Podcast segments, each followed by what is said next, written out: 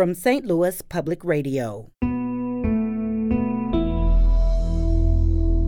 This is St. Louis on the Air. I find this today after all we've been through with COVID, and there's just no. There, there's no kindness or resetting our, our attitudes towards towards the earth, and we've been warned and warned again, and warned once more. There was a, uh, New Yorker on, online headline, um, and it was Joy Williams doesn't write for humanity, which I like better. because you're not the biggest fan I of think humanity. It's, no, no, not not a fan. I'm Sarah Fenske. The new exhibit at Washington University's Olin Library is all about Joy Williams. The university houses the acclaimed author's papers, and in celebration of her new novel, Harrow, it has highlights from the collection on display. Harrow is beautiful and funny and dark and very odd. It's also a long time in coming. In the year 2000, Joy Williams' last novel, The Quick and the Dead, was a finalist for the Pulitzer Prize. Now, 21 years and several books later, Joy Williams is finally back to the novel. And she joins us today to tell us about it and also a bit about her papers. So, Joy Williams, welcome. Thank you. Thanks very much. So, congratulations on Harrow. Does it feel good to have this out there in the world? Yes, now it's a beautiful little object. I love the cover. Maybe you can describe the cover. it is a beautiful cover. I love this green. It's it's literally my favorite shade of green. Harrow green. Harrow green. And it has here a horse and, and the horse looks like he's maybe in a little bit of distress. Am I am I projecting based on my reading of the novel? Well, the horse appears off and on in the novel. Also stones with holes in them that everybody likes. Everybody would like stones, they're sacred stones. But the way the artist has rendered it, it looks more as though he's sort of tangled up in some, you know, uh, chemical uh, uh, oil spill, which I, I like. You it's, like, yeah. It's just a good book. I hope uh, the contents are uh, can, are judged in the same way. yeah, no, it is. It is a good book. Um, it's also, as I mentioned, it's kind of a dark book. It, it's funny, but it's dark. The Atlantic titled its review, "Joy Williams imagines the death of the world." D- do you think that's accurate? Well, I like. There was a uh, New Yorker on, online headline, um, and it was Joy Williams doesn't write for humanity, which I like better. because you're not the biggest fan I think humanity. it's no, no, not not a fan, but I think uh, that's very intriguing. Uh, but uh, yeah, I have some theories about where fiction should go now. I think we're at a crisis point, in, as we are in so many subjects. But uh, I think the novel has to ch- has to change, and I think it will. I mean, more of a responsibility toward uh, what we've done to the earth and. And how we can not it's not a not how we can live with but this is one thing that bothers me about uh, climate climate change. It's adaptation or it's not there's there hasn't been any moment where we've sat down and and thought why have we come to this point? This is terrible. Mm-hmm. we're all so involved. No it's all about just building better building smarter we're not thinking about our culpability. No.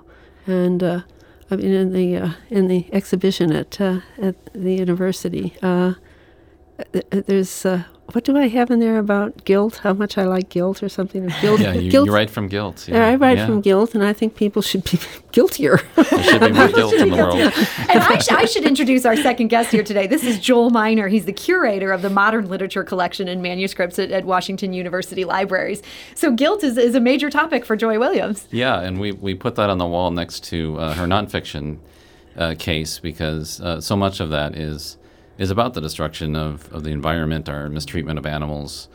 Um, and so it, it, it was a fitting place for that.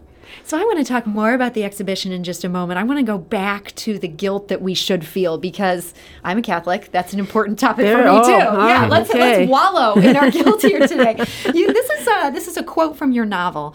You write, "For all intents and purposes, the apocalypse had pretty much occurred. The incomprehensible beauty of nature was no more, but most had accepted the destitution done in their name. It was over, and now it could begin." Was the way that was the way those on the outside justified their refreshed complacency. Is that about us today? Uh, oh yes, that's. Thank you so much for pulling that out of the book. I mean, that's very succinct. how, how, how you, it's a wonderful paragraph. How do you do this? I mean, you did that. uh, oh yes, very much. I, I was just watching CNN this morning, and it was, it was some guy who was going to run for governor of Pennsylvania, and he kept talking about broadband broadband. This is what he was going to do. He was going to bring broadband. He must have mentioned it three or four times. I mean, we're in just it's broadband. I don't care about. Uh, well, maybe some people do. Maybe the voters really, really care about broadband. They might in, in rural Pennsylvania instead of their water or instead of you know their their children, what the future is going to be for them. But I, anyway, I shouldn't have brought this. Well, I shouldn't have brought politics into this. No, I, politics are politics are very much into this. But but so in this novel, um, the people I liked best in this novel were this ragtag group of elderly um, troublemakers, revolutionaries, terrorists, you could call them, where they go around trying to strike a blow for the environment, but their efforts are are comical to me. They were mm-hmm. somewhat comical. They were pathetic in some cases. Is there futility in trying to yeah. do something? Uh, they were so oh, elderly. it was and, too late, maybe. And, and, they had participated really in, uh, you know, they were they were elderly eco terrorists, and uh, but, uh, but without hope of changing. But they wanted to destroy the recovery of, of the re, of the recovery effort. And, do you find broadband that, is that admirable that these that these elderly people in this novel wanted to go out and, and just destroy? Yeah, blow up car dealerships and you know the, United States Navy and you know the, the horrors that they inflict on uh, uh, mammal life under the seas and all. But uh, you're right; they're all they're not effective. I mean, the way that you describe this, I feel bad that I found them so funny. Mm-hmm. Was I meant to, in some ways, oh, find yes. them funny? Okay. When I, when I gave a reading last night, and I read a little section from Harrow, it's the part where there's a part a birthday party at a bowling alley for a ten year old boy, and uh, it's a it's supposed to be funny. The ending isn't, but uh, yeah. it's supposed to be fun. And uh, nobody was like chuckling or laughing. And then people claimed afterwards, I was, but you couldn't hear me through my mask, you know. So did you scold them a little bit for well, not laughing? Afterwards, I said, why weren't you? Why weren't you laughing at this? I mean, so, Joel Minor, I have to ask because I, I did laugh a lot reading this book. Did you laugh, or did you have to acknowledge the bigger point, which is is not funny? Yeah, I mean, it's a great point. There there there are so many funny lines and and s- scenario scenes like the bowling alley scene but it is, you know, it, it's kind of an uncomfortable laugh, I guess I would say, mm-hmm. um, because of the the overall um, themes of the book um, and and you know and, and what you have to grasp with in it because it is very much about us. Mm-hmm. Mm-hmm. I mean, it's, it's definitely, I, have heard some people posit that this is set in the future. I wasn't even sure if it was the future. It felt like maybe the future, like this could be uh, two months from now, that kind of future. Yeah, exactly. The apocalypse has come and gone, and one third of the world is gone, but they can function with the other two thirds. I mean, and they you know Disney World and bowling alleys uh, and the bowling alleys are all up and running. You know, there's cars, huge car dealerships that still exist. So uh, and I, I find this today after all we've been through with COVID, and there, there, there's just no. There, there's no kindness or resetting our, our attitudes towards towards the earth, and we've been warned and warned again and warned once more. You know. So, Joel, these are very important subjects. These are very serious subjects. How much is Harrow front and center in this ex- exhibition at the Washington University's Olin Libraries? Yeah, yeah. Uh, Joy was very nice enough to send us some some typescript uh, drafts of the book, as well as uh, a letter and, and an uncorrected proof. So we were able to to put that in along with all of the rest of the archive. So I feel like it it starts with her childhood and goes all the way up to the current current day. And I should mention, we are talking today to the acclaimed author Joy Williams. Um, her new book, Harrow, is her first novel in 21 years. We're also joined today by Joel Minor. He's the curator of the Modern Literature Collection and manuscripts at Washington University Libraries. Its new exhibition is called Joy Williams Honored Guest. What do you mean by honored guest in that title? Well, I, I took that straight from her, um, her third collection of, of uh, short stories. And uh, I, I just felt like it was the really appropriate um, because we wanted to um, not only celebrate her new novel, but just celebrate her papers being at Washington University and uh, how much she means to us, not only in the special collections, but as a teacher through the years um, in the English department, the MFA program for fiction writers, and specifically, she's beloved there. And, and Joy, I have to ask, um, how did this idea of housing your papers at Washington University, how did that come about, and, and why there? I am really connected, oddly, with St. Louis. Uh, I've been here many times. I love the the park and the art museum, and I've had my dogs here, and I have still have some close friends here, and uh, uh, so it seemed it seemed an obvious place, and, and it's a wonderful. I mean, William Gaddis, William Gass, I mean James Merrill, Tennessee Williams. It's and I had uh, today I saw Joel arranged to have a few boxes of William Gaddis's papers, uh, J.R. specifically dealing with J.R. brought up and it was so thrilling for me to look at that. And then they even brought up one of his typewriters, and so it's a wonderful, wonderful place to to go. And uh, the staff is lovely, and if you're serious about a writer, I mean, you can actually s- see how their mind was working or not working on, a, on, a, specific page. So, Joy, you're there. The big exhibition is all about you, but you're combing through other writers' oh, archives. I would could have stayed there for ever to, to, looking through Mr. Gaddis's papers, you know, and uh, yeah, it's uh, it's it's a it's a lot of fun and so beautifully you know presented. I was a little alarmed actually when Joel introduced me yesterday, and he was like quoting things from what they had found going through the papers I'd given. Apparently, I hadn't combed through them quite as perhaps you, you, turned over a little too much extensively as uh, as I as I might have, but. Uh, do you remember uh, something that stood out to you where you're like, "Oh boy, I didn't know that was in there"? I know. Oh yes, yeah. A few, a few, a few things. Oh, I'll, can I tell the funny thing about the uh, vintage contemporary uh, from Breaking and Entering? This is a novel, third novel, second, third novel. Uh, when was it? The eighty or late eighties? Any, they, mm. they were promoting it. Vintage Contemporary was promoting it as sort of a beach book, and uh, they wrapped it in plastic with a pair of sunglasses, black sunglasses in it. And I, I'd carried around this, I hadn't carried it around, but I had this copy. And I gave it to Joel. You know, 30 years, these sunglasses have been in plastic wrap and the, the breaking and entering.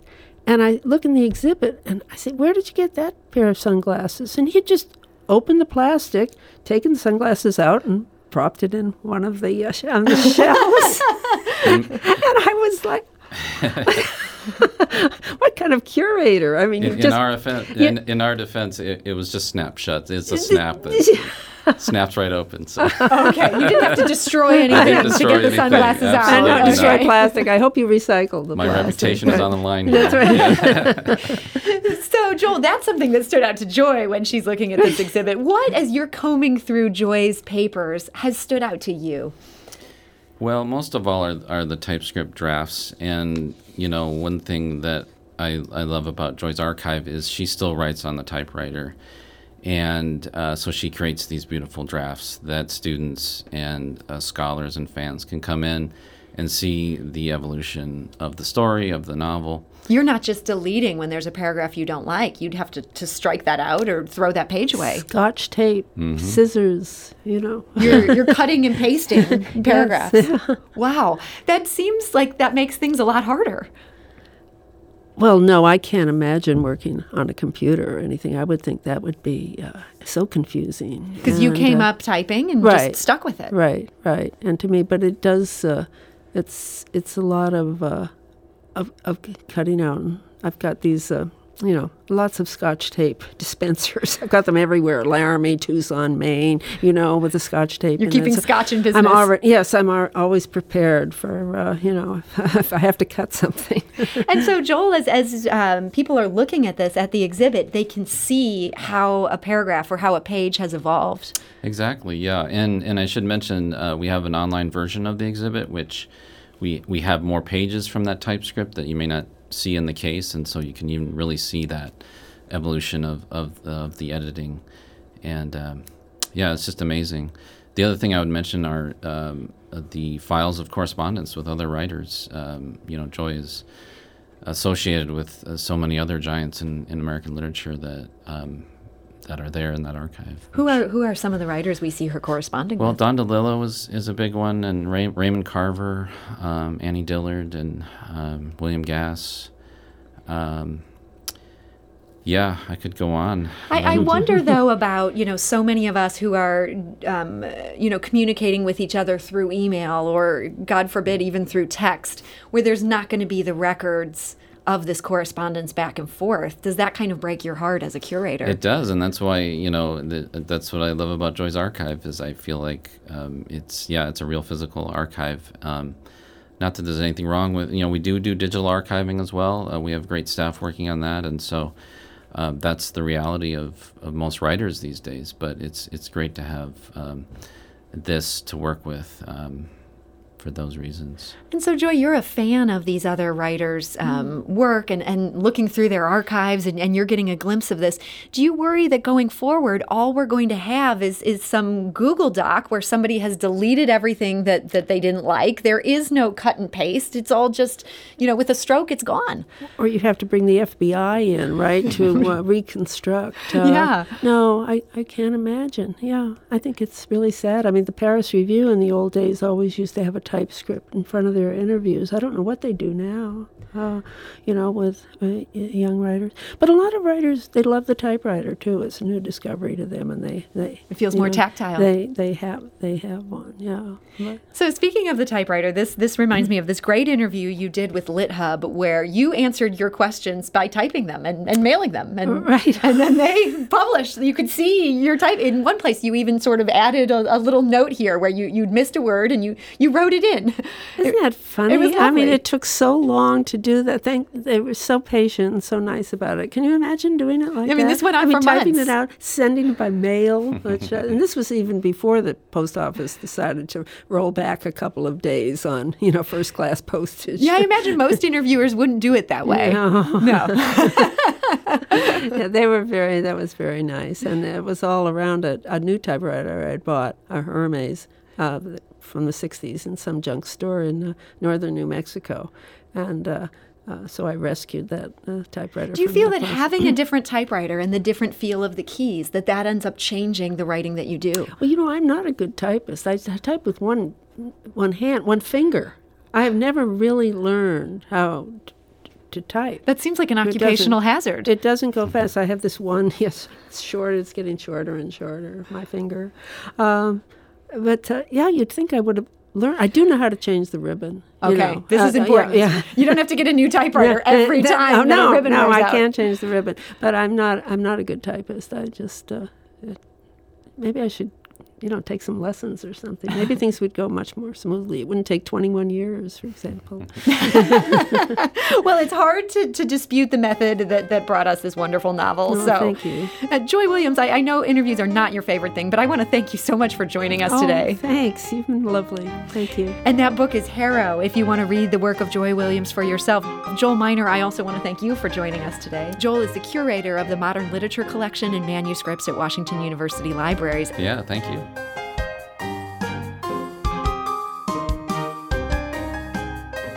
This episode was produced by Evie Hemphill, with audio engineering by Aaron Doerr and production assistance from Jane Mather Glass. This podcast was mixed and edited by Aaron. Our executive producer is Alex Heuer. St. Louis on the Air is a production of St. Louis Public Radio. Understanding starts here.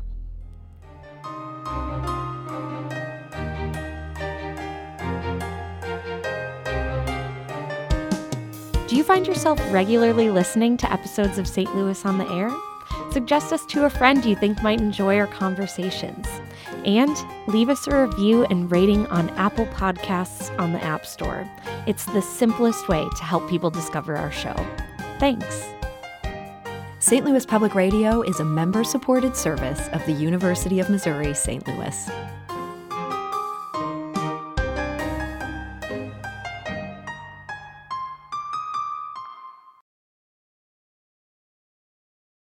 Support comes from the Missouri Forest Products Association, committed to conservation and careful management of the state's forests to make them more resilient and better habitats for wildlife.